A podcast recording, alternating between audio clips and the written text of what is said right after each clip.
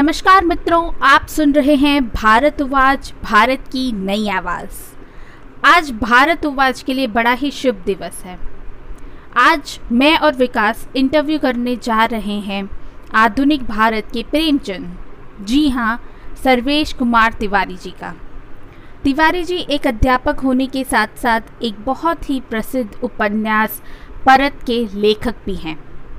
आज उनसे बात करेंगे हिंदी साहित्य लव जिहाद योगी आदित्यनाथ मोदी जी और अन्य कई विषयों पर। वैसे तो पहले से ही फेसबुक पर बहुत प्रसिद्ध हैं और आपकी जो भी लेखनी है उसको बहुत ज़्यादा सराहा जाता है पिछले कई वर्षों से।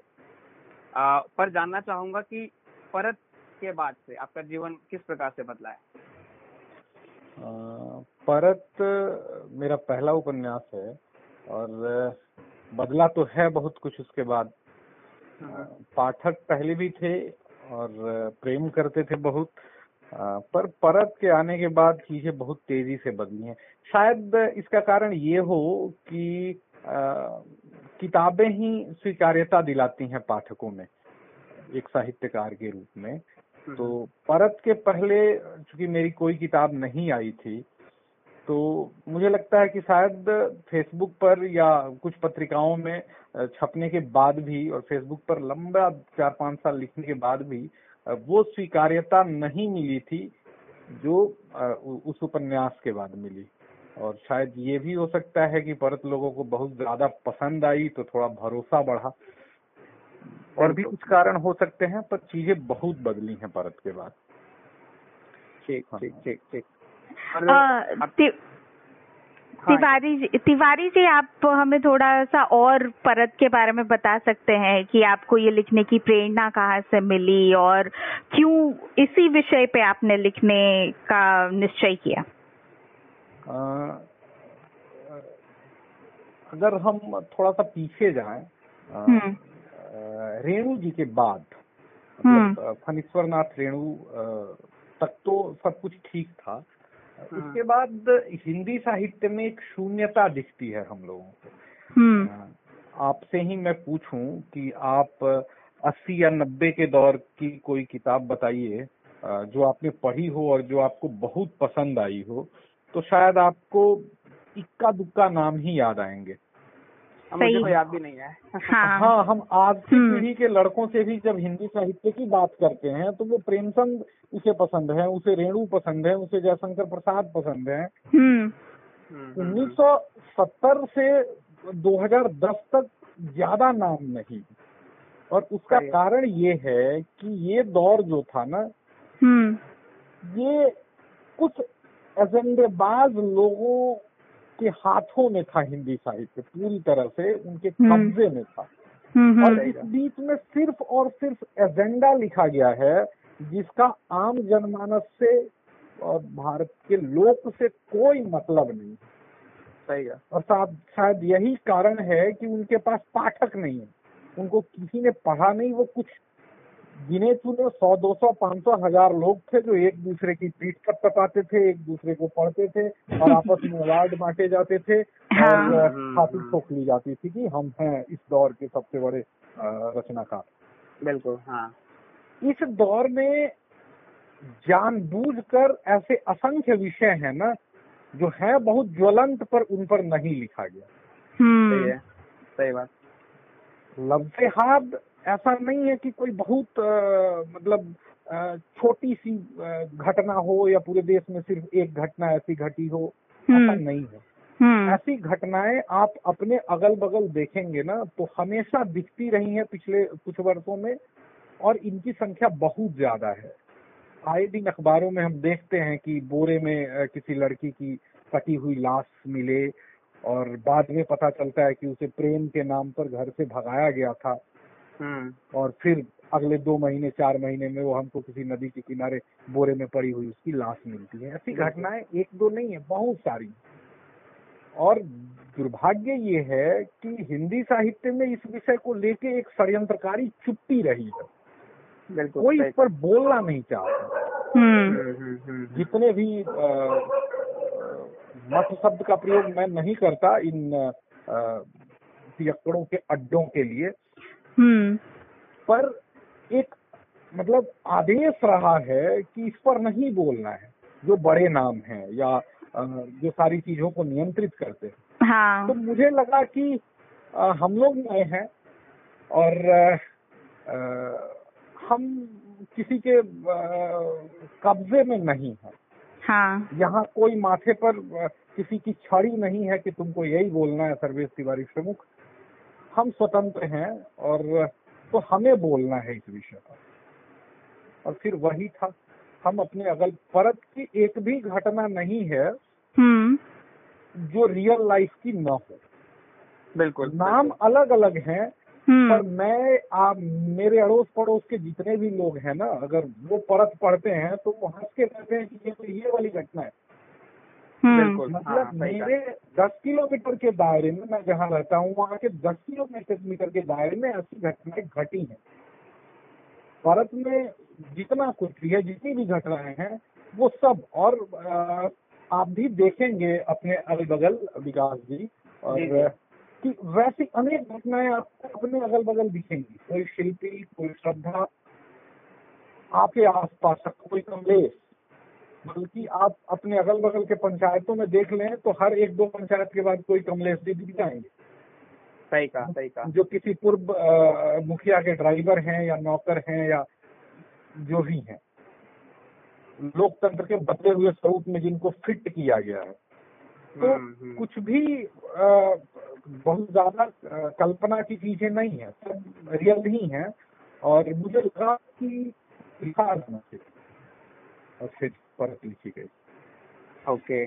तो अ, मैं पूछना चाहूँगा कि कितना जोखिम भरा था ये? मतलब क्योंकि इससे पहले कभी ये आया नहीं था तो आपको अ, मतलब प्रकाशकों को मनाने में भी थोड़ी हो सकता है कठिनाई आई होगी। तो कैसे अपने फ़िल्म को ये हमारे समय का सच है यदि आप हिंदुओं के मुद्दों पर बोलना चाहते हैं साहित्य मतलब हिंदी साहित्य में बोलना चाहते हैं तो जोखिम भरा काम है।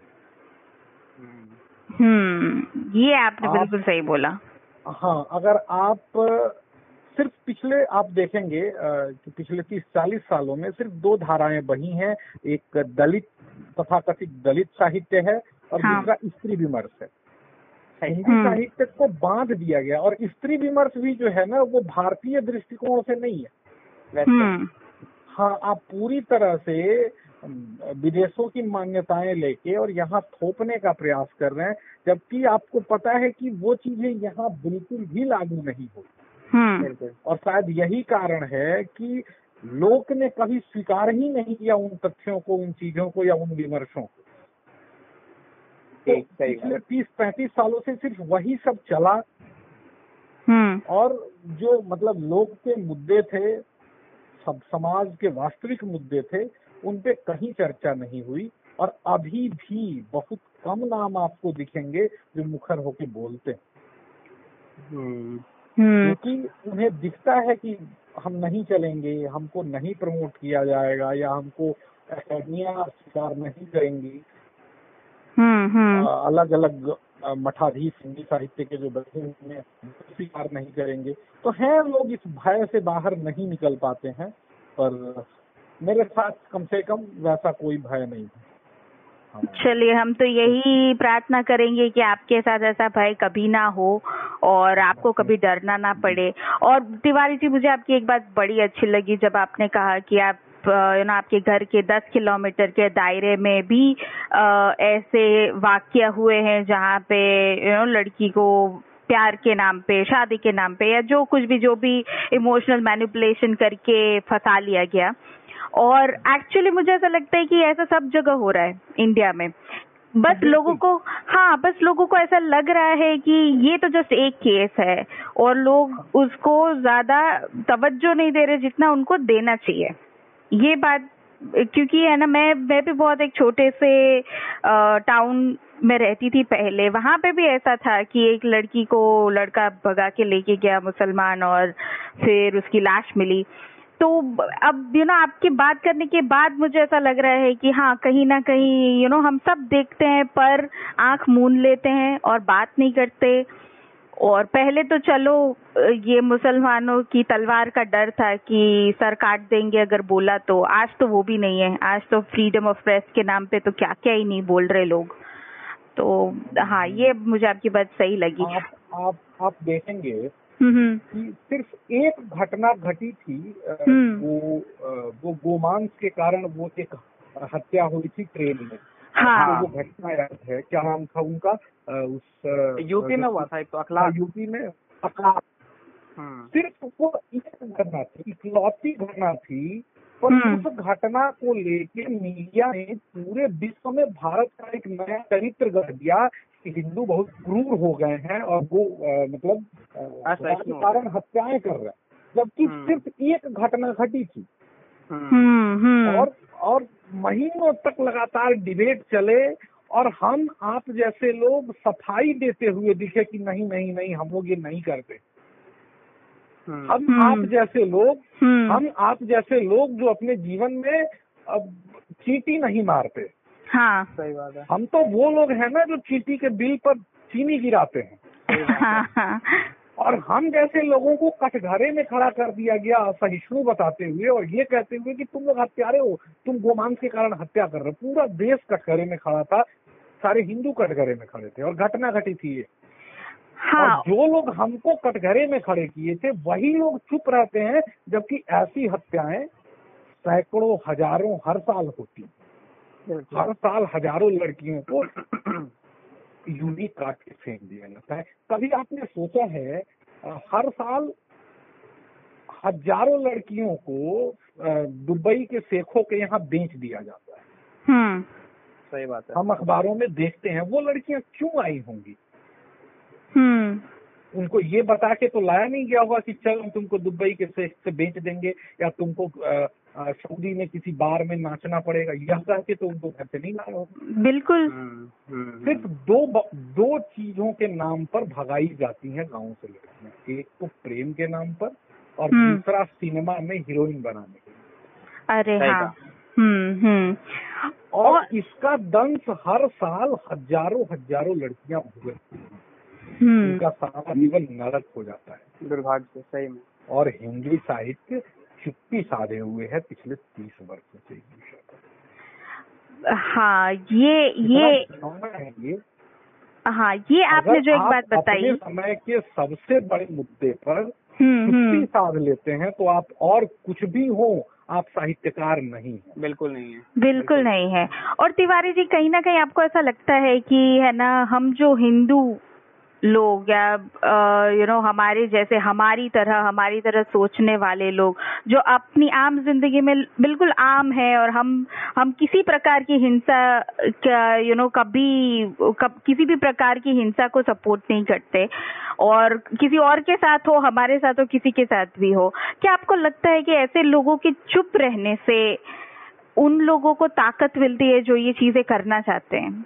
जैसे हम नहीं बोलते, हम आगे आके नहीं बोलते। आपने कहा कि इस दशक में ज़्यादा साहित्य इस बारे में नहीं लिखा गया, जबकि दूसरे लोगों ने हमें कटघरे में खड़ा कर दिया और यू नो हमें सफ़ाई देनी पड़ी। जबकि हमने वो काम नहीं किया है तो भी सफ़ाई देनी पड़ी। और जब हम सफ़ाई दे रहे थे तो ज़्यादा कमज़ोर नज़र आने लग गए, क्योंकि हम सफ़ाई दे रहे हैं।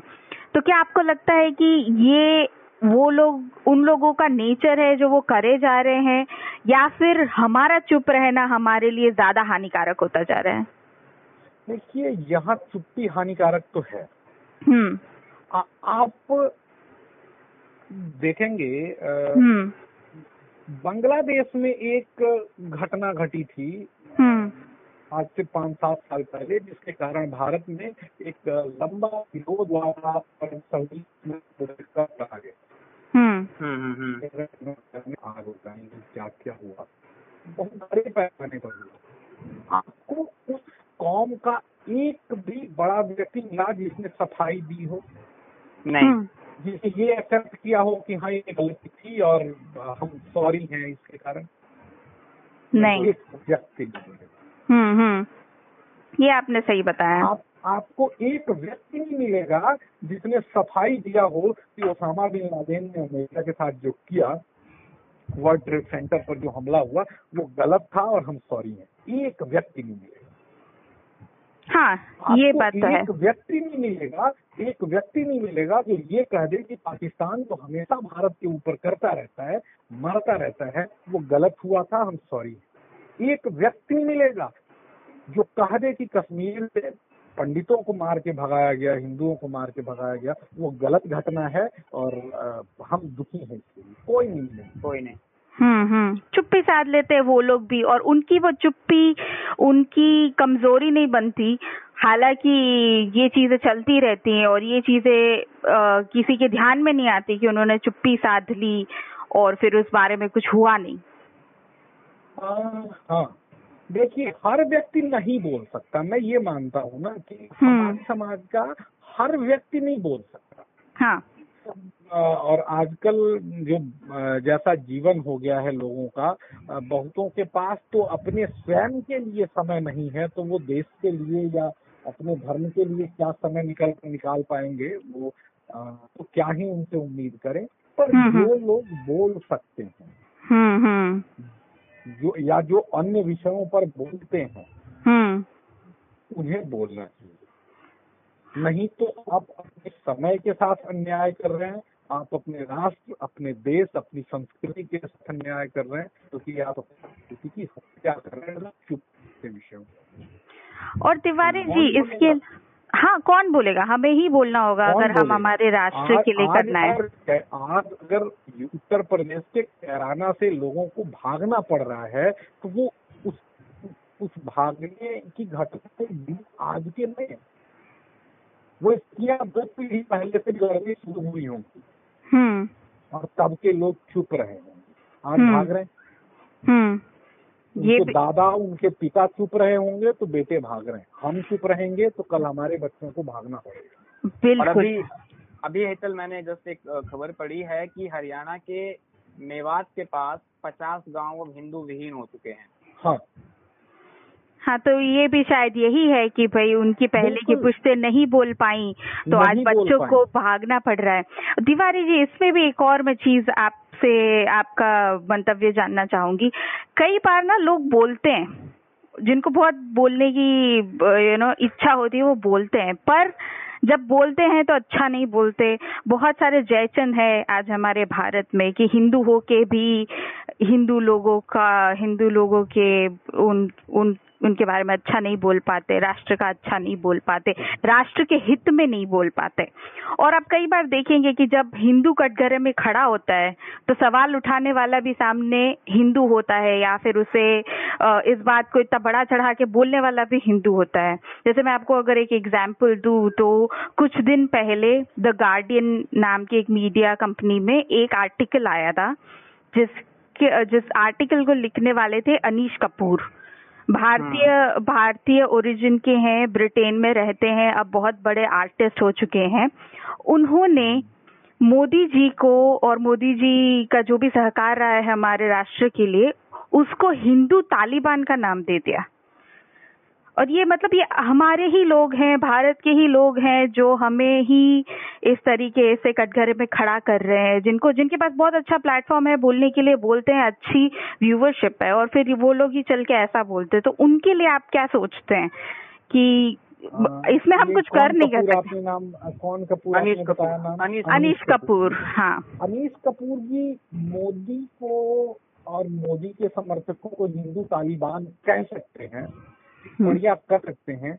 पर आप पिछले लेखों को देखिएगा उन्होंने जीवन में ओरिजिनल तालिबान के विरुद्ध कभी कुछ नहीं तो मोदी को तो हिंदू तालिबान कह देंगे पर उनकी औकात नहीं है कि वो ओरिजिनल तालि- तालिबान पर टिप्पणी कर। वो हम्म। जानते हैं कि उनकी क्या दुर्गति हो जाएगी। हाँ। हम्म, हम्म। तो ये ये दो मुहे लोग हैं और मुझे लगता है कि इन लोगों को सीरियस नहीं लिया जाना चाहिए हम्म ये हाँ। और, और आप आप देखेंगे ऐसे लोगों को जो, जो भारत का आम जनमानस है ना? जो हम्म। देहात में रहता है जो छोटे शहरों में रहता है या बड़े शहरों में भी रहता है तो आ, मतलब अपने काम धंधे में लगा हुआ जो है हम्म। हम्म वो इनका नाम तक नहीं जानता। हाँ सही बात है। ये तो सही बात है। विकास जी। अपने पूरे गाँव में पता करें तो दस लोग नहीं मिलेंगे जो अरुंधति राय का नाम जानते। सही बात है। ये सही बात इनको है। इनको सामाजिक स्वीकार्यता मिली नहीं है। ये बुक मैंने जो कहा ना सत्तर के दशक के साहित्यकारों के बारे में वो हज़ार लोगों की एक हज़ार लोगों का ग्रुप था एक दूसरे की पीठ थपथपाते थे। ये लोग भी वही हैं। हम्म। कुछ हाँ। लिमिटेड लोग हैं जो अपने उल्टी करते हैं और एक दूसरे की उल्टियों पर बधाई देते हैं और हैं। लोक में इनकी स्वीकार्यता नहीं है हाँ। लोक में इनकी स्वीकार्यता नहीं है। मैं मैं आपको लोक की शक्ति बता रहा हूँ। हम्म बिहार में लालू प्रसाद यादव एक बहुत बड़े नेता हैं। हम्म हम्म। और हम देखते हैं कि वो वो जो बीजेपी का हिंदुत्व है वो उसके विरोधी रहे। हाँ।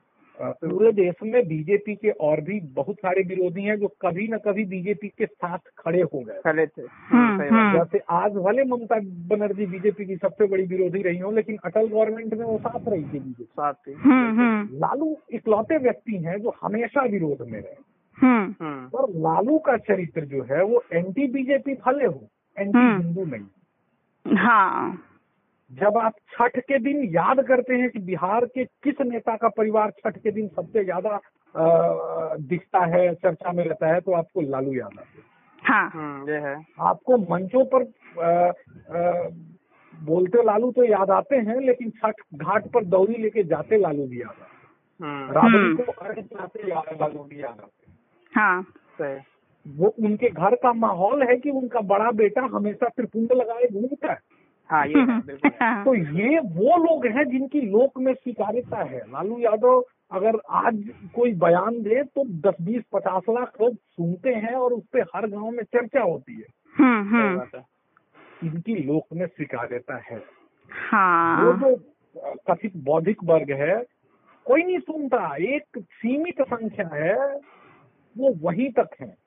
वो मैगसेसे ले लें नोबेल ले लें कुछ भी कर लें।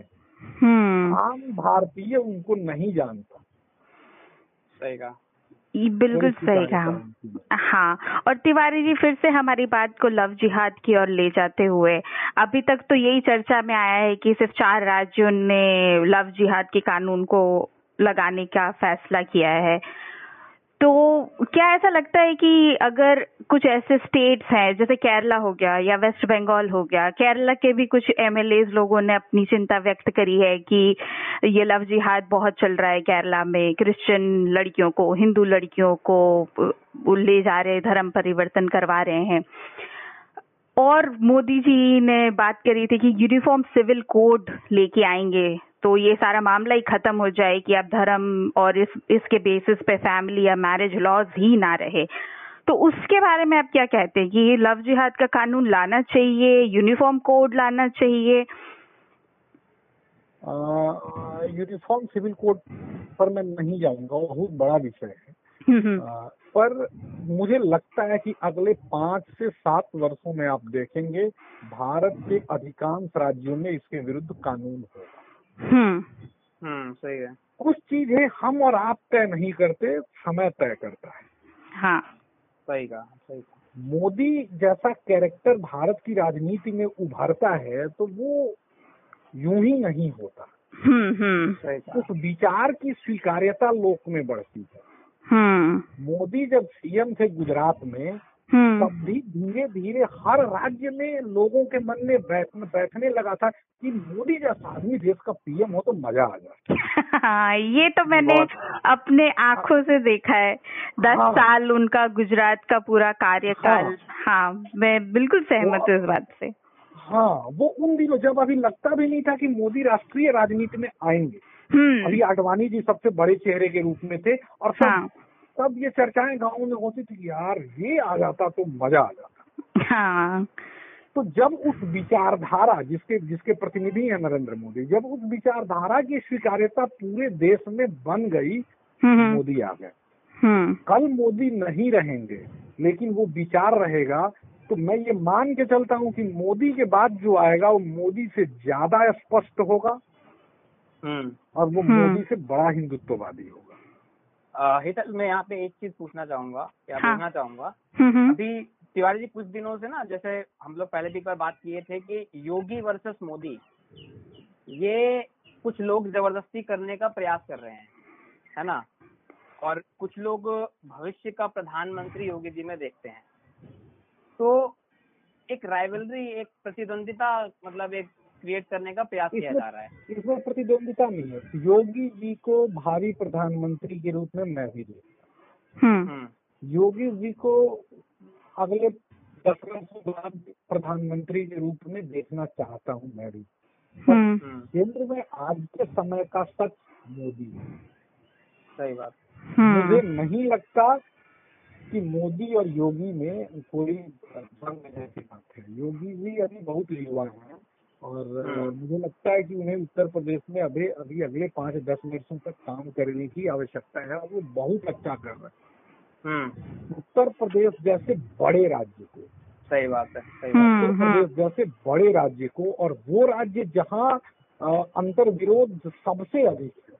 हम्म। हम्म हम्म हम्म, जहाँ सबसे ज़्यादा ज़्यादा विरोध है और वैसे राज्य को इस कोरोना पीरियड में जिस तरह से उन्होंने हैंडल किया है ना बिल्कुल बिल्कुल। वो वो वो ज़बरदस्त है। हम्म। कि आप आप देख लीजिए आज ही के समय में कोविड पेशेंट्स की संख्या यूपी में बहुत कम है। बिल्कुल हम्म। आबादी के हिसाब से तो बहुत कम है। आबादी के हिसाब से बहुत कम है और अभी दसों राज्य हैं जिनमें उत्तर प्रदेश से कई गुना अधिक केस मिल रहे हैं आज के समय। बिल्कुल बिल्कुल बिल्कुल। हम्म। पूरे देश भर के हर मुख्यमंत्री की, की क्या मतलब सक्रियता रही अगर आप देखेंगे तो सिर्फ़ योगी दिखते हैं जो हर दिन घूमे हैं और रोज किसी न किसी ज़िले के अस्पताल में दिखे हैं। हाँ। तो ये सिद्ध करता है कि वो व्यक्ति लगातार मेहनत कर हाँ और जैसे तो- है ना सॉरी तिवारी जी आपको बीच में टोक दिया। जैसे ही जैसे आपने बोला कि नरेंद्र मोदी जब गुजरात के मुख्यमंत्री होते थे तो भी उनकी चर्चाएँ दूसरे राज्यों में होती थी। मुझे लग रहा है अभी योगी आदित्यनाथ का भी वैसा ही हो गया है कि भले ही आज वो मुख्यमंत्री उत्तर प्रदेश के हों पर उनकी चर्चाएँ दूसरे राज्यों में भी होती है। हाँ बिल्कुल। हम्म। मैं मैं उनके राज्य का नहीं हूँ। हम्म। जी पर हमारे यहाँ भी चर्चा होती है। हमारे हाँ। यहाँ भी योगी जी का अच्छा खासा प्रभाव है। हाँ। बल्कि हम लोग आपस में बैठ के कभी कभी अपने राज्य की बात करते हैं तो कहते हैं काश बबुआ होता है। ये आम देहाती भाषा है। और मतलब तो आम देहाती लोग इस तरह से काश बबुआ यहाँ होता। हम्म, हम्म, इसी तरह से चर्चाएँ बढ़ती हैं और स्वीकार्यता बनती है देश में। हम्म हाँ। तो तो जी मैं हाँ, पूछ लो तुम हेतल कोई बात नहीं। अरे नहीं विकास।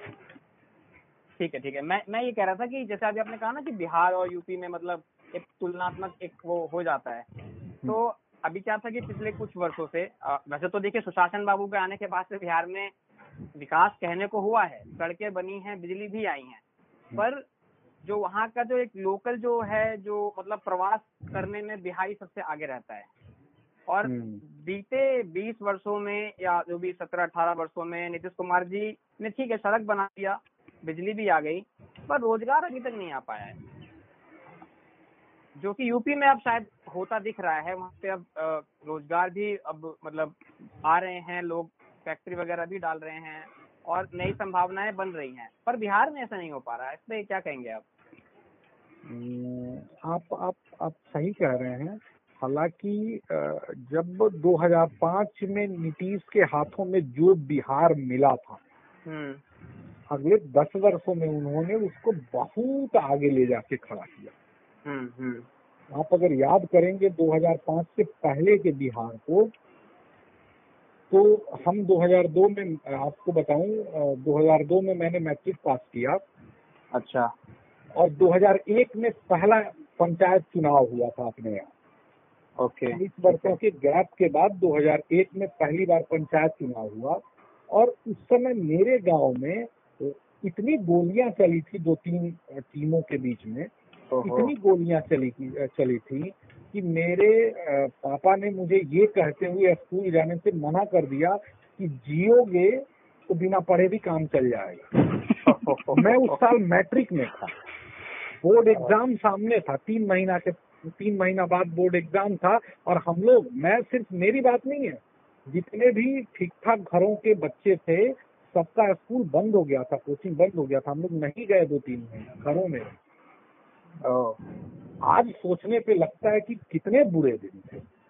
हम्म ये तो है। कित, कितने बुरे दिन थे कि शाम को छह बजे अगर हम कहीं दूसरी जगह गए हैं और छह बज गया तो घर से अगर मतलब फ़ोन तो बहुत कम लोगों के पास था पर अगर जाता है किसी के पास फ़ोन तो ये जाता है कि वहीं रुक जाना। अब छह बज गया है अब मत आना। काला। हम्म, हम्म, तो उससे बाहर निकले ये नीतीश जी की सफलता थी। हम्म, सड़कें बनी ये नीतीश जी की सफलता थी। प्रारंभिक एक या दो सरकारों में उन्होंने रोज़गार पर भी खूब काम किया। शिक्षा विभाग में बहाली हुई। स्वास्थ्य हम्म। विभाग में बहाली हुई बहुत सारे क्षेत्रों में उन्होंने खूब नियुक्तियाँ की अगर आप लालू जी की सरकार से तुलना करेंगे तो नियुक्तियों के मामले में भी नीतीश बहुत आगे खड़े होते हैं।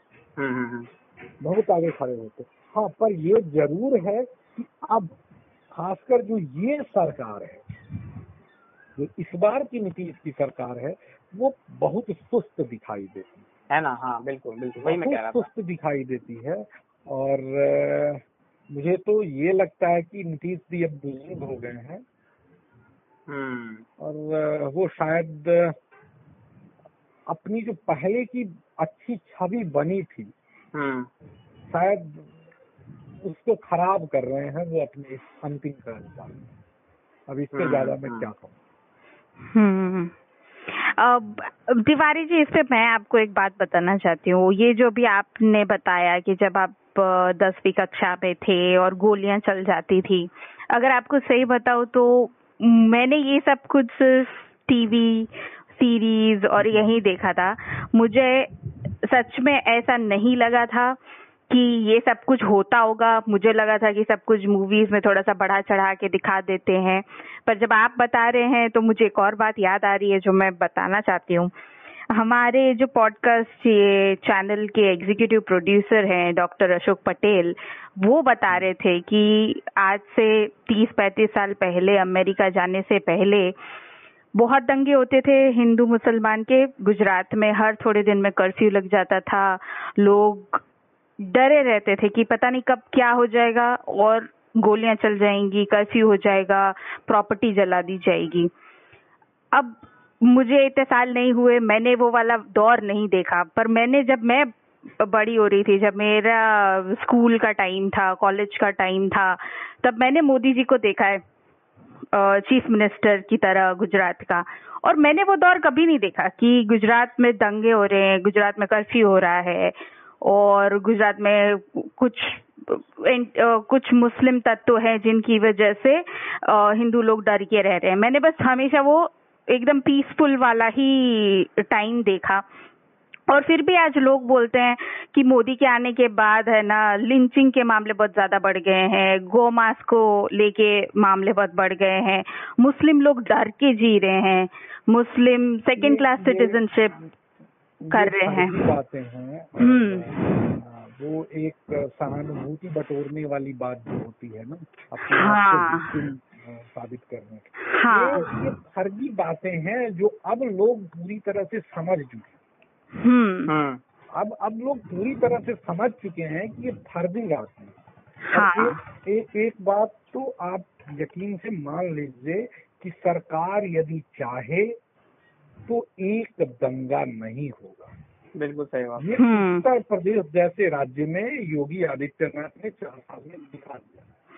हाँ। बिल्कुल बिल्कुल सरकार चाहेगी तो एक सत्ता निकाल खड़खड़ाएगा बिल्कुल बिल्कुल और ये मुझे लगता है हम्म हम्म, कि दंगे अब जिस तरह का समय आ रहा है हम्म। भविष्य जैसा आ रहा है या लोगों की सोच जिस तरह से बदली है और अभी भी बदल रही है ये पुरानी चीज़ें हो जाए हम्म। हम्म दंगे अब पुरानी चीज़ें हो जाए अब लोग बदलाव की बातें करेंगे।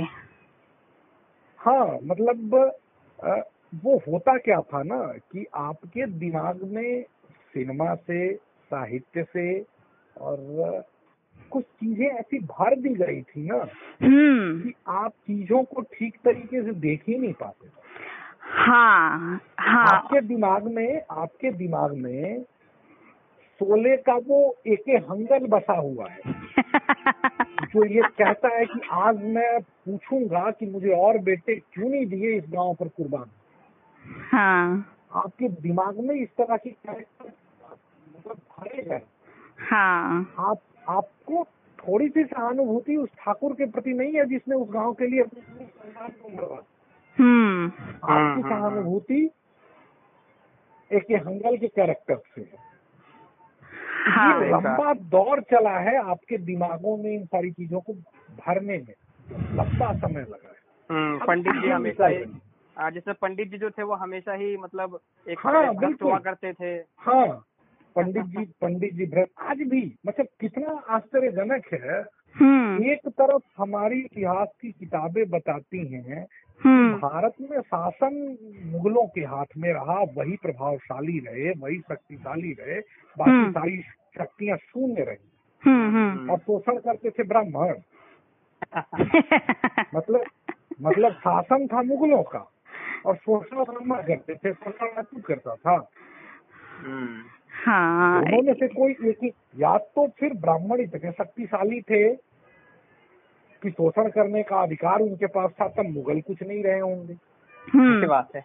और अगर सत्ता मुगलों की थी तब तो फर्जी बात है कि ब्राह्मण और राजपूत शोषण करते हाँ। बिल्कुल। इतनी गंदी चीज़ें और गलत तरीके से पिछले सत्तर अस्सी वर्षों से आपके दिमाग में भरी गई है ना हम्म, कि उसको साफ़ करने में सत्तर वर्ष की गंदगी साफ़ करने में हमको सत्तर वर्ष लगेंगे। हाँ। जिस पीढ़ी ने बचपन में ये पढ़ा है वो जब तक ये उसके दिमाग में बात रहेगी हाँ। अभी की जो सरकार है मैं मैं एक जगह इसको कमज़ोर मानता हूँ मोदी गवर्नमेंट को हम्म। जहाँ वो बिल्कुल भी काम नहीं कर पाई है कि सिलेबस से इस तरह की घटिया चीज़ें ऐसे ऐसा कूड़ा जो है वो अभी भी साफ़ नहीं हुआ है। हाँ हाँ हम यही पूछ रहे हैं हाँ हाँ तिवारी जी इसी बारे में बात करनी थी आपसे भी।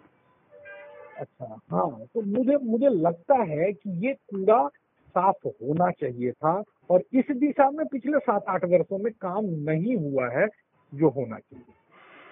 हाँ हाँ हमें भी यही लगता है कि बच्चों को, है ना, जो मुगल साम्राज्य के बारे में जितना बढ़ा चढ़ा के बताया जाता है और हमारे दूसरे क्रांतिकारी और हमारे दूसरे, जैसे शिवाजी महाराज हो गए, महाराणा प्रताप हो गए, आज किसी को पूछ लो कि महाराणा प्रताप के बेटे का नाम, उसके पिता का नाम बताओ तो स्कूल का बच्चा नहीं बता सकता, पर स्कूल के बच्चे को पूछो कि शाहजहां का पिता कौन था या अकबर का पिता कौन था तो बच्चे बता देते हैं। फटाक से। और मैंने भी अपने स्कूल में यही पढ़ा है। अकबर ने अपने जीवन में जितनी लड़ाइयाँ लड़ी थी हम्म। उससे अधिक लड़ाइयाँ छत्रसाल ने अपने जीवन में जीती थी।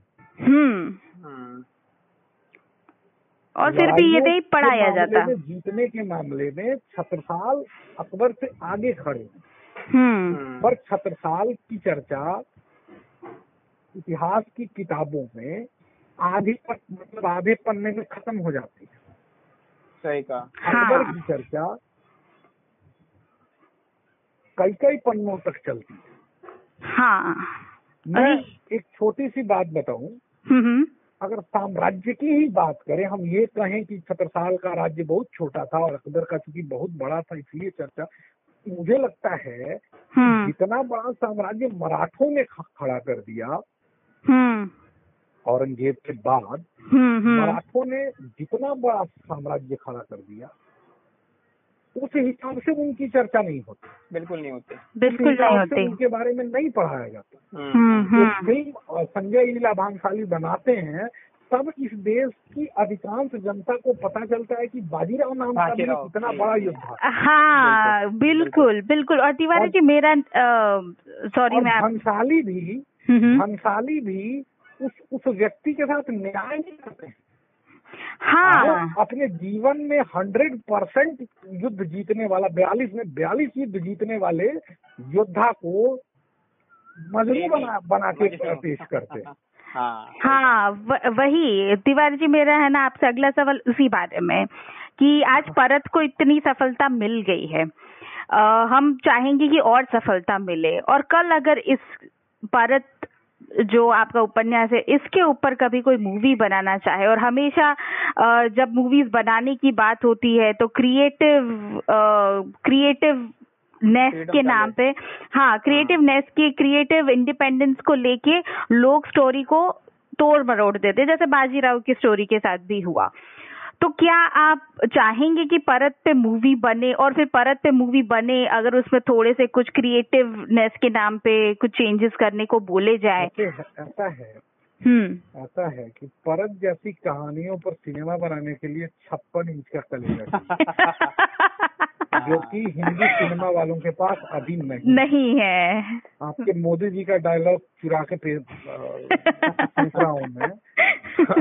छप्पन इंच का कलेजा चाहिए और वो अभी सिनेमा वालों के पास नहीं नहीं है बिल्कुल पर, बिल्कुल। पर मैं जो देख रहा हूँ अगले हम्म। दस सालों में हम्म। उनके कॉलेजे की चौड़ाई बढ़ेगी। हम्म। तब तक ऐसी घटनाओं पर भी बनेंगी फ़िल्में और लोग देखेंगे। नहीं शुरुआत हो चुकी है। शिवाजी शुरुआत हो चुकी है। अभी एक सीरीज़ आई थी वेब सीरीज़ है बहुत फ़ेमस है बहुत प्रसिद्ध है द फैमिली मैन टू हाँ हाँ आपको पता होगा आपको हाँ हाँ। हाँ हाँ उसमें इस हिस्से को छुआ गया है हालाँकि उसमें भी थोड़ा सा इन्होंने एक मतलब थोड़ा तोड़ मरोड़ के दिखाया है। उसमें अंत में लड़के को थोड़ा दिखा दिया कि नहीं लड़का ठीक है थोड़ा उसके मन में भी प्रेम है ऐसा मतलब थोड़ा उन्होंने ऐसा दिखाया। हाँ, हाँ, हाँ, मतलब बहक गया है हाँ हाँ हाँ, हाँ, हाँ छू के निकल गए हम्म। जानते हैं। ये लोग उन लोगों से अधिक खतरनाक है जो जो चीज़ों को ज़बरदस्ती ठीक करने का प्रयास करते हैं हम्म, हम्म। वे तो बुरे हैं ही जो बुरा कर रहे हैं हम्म। वे लोग उससे अधिक बुरा बुरे हैं जो उन बुरे लोगों के प्रति सहानुभूति पैदा करने का प्रयास करते अगर वो हाँ। लड़का ठीक है दुनिया का कोई लड़का या कोई व्यक्ति। अगर ईमानदार है ठीक है तो हम्म। प्रेम जैसी चीज़ में झूठ नहीं लाएगा। हम्म। हमारे संबंधों की शुरुआत ही अगर झूठ पर हुई है तो हमारे संबंध का नाम और कुछ भी रख लीजिए प्रेम नहीं है वो। हाँ। बिल्कुल। बिल्कुल। अगर दो संबंधों के बीच में सच नहीं है तो वो छल ही है। मैं किसी भी स्थिति में उसको प्रेम नहीं माना जाना चाहिए बिल्कुल बिल्कुल। और ये मैंने कहा ना सिनेमा वाले सिनेमा वालों के पास अभी उतनी हिम्मत नहीं आई है कि बना सके। हम्म। देखते हैं। हाँ। देखते हैं। बिल्कुल और हम बिल्कुल चाहेंगे कि आपके जैसे और भी साहित्यकार आए जो ऐसे विषयों पे लिखने का साहस दिखाए और और और सफलता मिले ऐसी ऐसी किताबों को ऐसी पुस्तकों को और लोग पढ़ें। और इस पुस्तक के ज़रिए और इस पॉडकास्ट के ज़रिए तिवारी जी जो ये जिहाद, लव जिहाद का विक्टिम बन जाती हैं, जो लड़कियाँ जो लड़कियाँ इन झांसे में आ जाती हैं, जैसे फैमिली मैन टू का कैरेक्टर है धृति, जो है ना, जिसको बिल्कुल शक नहीं जाता। तो आप ऐसे है ना मतलब जो हमारी युवा पीढ़ी है, लड़कियों की युवा पीढ़ी है, आप उनके लिए क्या संदेश देना चाहेंगे? सबसे पहले तो मुझे लगता है कि एक नए बच्चों में खासकर ये भी काम सिनेमा नहीं किया है कि हम्म। मैं अपना निर्णय खुद लूँगा या मैं अपने जीवन का निर्णय खुद लूँगा। हम्म, हम्म। आप परिवार की संस्था पर जो आप अविश्वास पैदा करते हैं पापा कौन होते हैं मम्मी कौन होती है मेरे बारे में ये ये एक बहुत ही गंदी धारणा है। फेमिनिज्म परिवार हमारे जीवन का सबसे मतलब महत्वपूर्ण और सबसे आवश्यक हिस्सा है हम्म। मेरे बारे में अगर दुनिया में सबसे अच्छा कोई चाहता होगा ना तो वो मेरी मम्मी चाहती होगी मेरे पिता चाहते होंगे मेरी बहन या मेरा भाई चाहता हम्म। हम्म। मरने के समय अगर जीवन का अंतिम क्षण चल रहा हो ना तो उस समय यही लोग याद आते हैं सही बात है। हम्म। अभी आप किसी आपने पता नहीं देखा होगा कि नहीं कोई व्यक्ति जब मरते समय उसके आँख से आँसू निकलते हैं अंतिम क्षणों में वो अपने लोगों के लिए निकलते हैं। धारा और कुछ नहीं। हम्म, सिर्फ़ हम्म, अपने लोगों के लिए निकलते हैं। तो जब आपको अपने लोगों पर भरोसा रखना होगा अगर पिता कह रहे हैं कि ये गलत है तो वो उनके साथ उनका पचास साल का अनुभव बोल रहा है। सही हम्म कहा बिल्कुल सही। मैं एक बीस वर्ष का लड़का उनके पचास साल के अनुभव पर मेरी सोच बड़ी नहीं होनी चाहिए बड़ी नहीं। है हम्म हम्म। पिता इसलिए महत्वपूर्ण नहीं होता वो पिता है। पिता हम्म इसलिए महत्वपूर्ण होता है कि उसने दुनिया हमसे अधिक देखी है। हाँ। सही बात है। हम 22 साल से देख रहे हैं वो बावन साल से देख रहा है। हम्म। उसने प्रपंच हमसे अधिक देखा है। हम्म। उसने सब कुछ हमसे अधिक देखा है उसकी दृष्टि हमसे ज़्यादा स्पष्ट है वो चीज़ों को हमसे ज़्यादा समझता है तो हमें उनकी सुननी ही चाहिए। सही हाँ। मुझे नहीं लगता कि कोई भी विषय जीवन का कोई भी विषय अगर हम उसकी चर्चा अपने परिवार में करें तो मुझे लगता है कि किसी भी कितनी भी बड़ी उलझन हो ना हम आसानी से सुलझा सकते हैं। हम्म। हाँ। कितना हाँ, भी कितना भी अ, अ, इस तरह की कोई घटनाएँ पूरी तरह से रुक जाएँगी अगर बच्चे हर बात में अपने माता पिता से राय लेने लगे सलाह लेने लगे। हम्म। और सिनेमा ने उसे भर दिया है कि विवाह तो तुम्हारा पर्सनल मैटर है। हाँ। इससे बाहर निकलना होगा विवाह पर्सनल मैटर नहीं है हाँ। बिल्कुल। आप, आप और और जीवन सिर्फ़ प्रेम के बल पर नहीं दिया जा सकता ये सच है। हम्म। सिनेमा के डायलॉग फर्जी होते हैं। वो जीवन हाँ। जीने में सहायता नहीं कर सकते सिर्फ़ प्रेम के बल पर नहीं जिया जा सकता। आपको एक सामान्य जीवन जीने के लिए एक घर चाहिए हम्म। आपको एक अच्छी सी नौकरी चाहिए आपको कुछ ऐसे जीवन में मित्र दोस्त संबंधी चाहिए जो विपरीत परिस्थितियों में आपके साथ खड़े हों। हम्म। किसी एक व्यक्ति का प्रेम इतना महत्वपूर्ण नहीं होता कि उसके लिए दुनिया छूटेगा मैं प्रेम का विरोध नहीं कर रहा हूँ। हम्म प्रेम जीवन का आवश्यक तत्व तो है पर केवल प्रेम से ही जीवन नहीं जिया जा सकता ये समझने की बात है। बिल्कुल। बिल्कुल सही बिल्कुल सही। बिल्कुल। अम, तिवारी जी आपसे बात करके बहुत बहुत अच्छा लगा और आपका बहुत बहुत धन्यवाद कि आपने समय निकाला हमसे बात करने के लिए। और हम आभारी हैं कि आप आए हमारे साथ आपके हमारे विषयों पे बात किया आपके विचार हमारे साथ रखे और हम बिल्कुल चाहते हैं कि आप अपनी दूसरी किताब जो आप लिख रहे हैं अगर आप उसके बारे में कुछ बताना चाहें हमें तो। पहले तो बहुत बहुत धन्यवाद कि आप लोगों ने मुझे बुलाया। और सचमुच आज मुझे अच्छा लगा आप लोगों से बात करके। हमारा हमारा। हमारा सौभाग्य। जी। आ, दूसरी किताब की बात करूँ मैं तो मैंने ये सोचा था कि सिर्फ़ उन विषयों पर ही लिखना है जिन हम्म। विषयों पर नहीं लिखा जाता है। हम्म। हम्म। लफ्ज हाथ पर नहीं लिखा जाता है। हाँ। मैंने लिखा। हम्म। आप याद करें पिछले आठ दस वर्षों में या पिछले बीस वर्षों में तो पाकिस्तानी हिंदुओं के बारे में या पाकिस्तानी हिंदू शरणार्थी जो आके भारत में रहते हैं और हम्म। जिस तरह का जीवन जीते हैं उनके बारे में नहीं लिखा गया। बिल्कुल हम्म। नहीं लिखा गया। हम्म हम्म। मैंने ये सोचा कि ये भी हमारे हिस्से ही है। तो मेरा दूसरा उपन्यास पाकिस्तानी हिंदुओं के जीवन को छूटा है। और मैं मुझे लगता है कि वो लोगों को बहुत पसंद आए क्योंकि उनके बारे में पहले तो पहली किताब शायद होगी पिछले तीस चालीस वर्षों में। हम्म। और उनके बारे में भी आम लोग बहुत कम जानते हैं बहुत। कम, बिल्कुल चर्चा टीवी पर होती है न अखबारों में होती है न किताबों में होती है। हम्म हम्म। बल्कि आप अगर जाने मैंने थोड़ी सी रिसर्च की और कई जगहों पर कुछ जगहों पर मैं और कुछ जगहों पर मेरे मित्र जाके मतलब लोगों ने तथ्य इकट्ठे किए और कुछ पाकिस्तानी फैमिली से मिले भी। हम्म हम्म। ओके।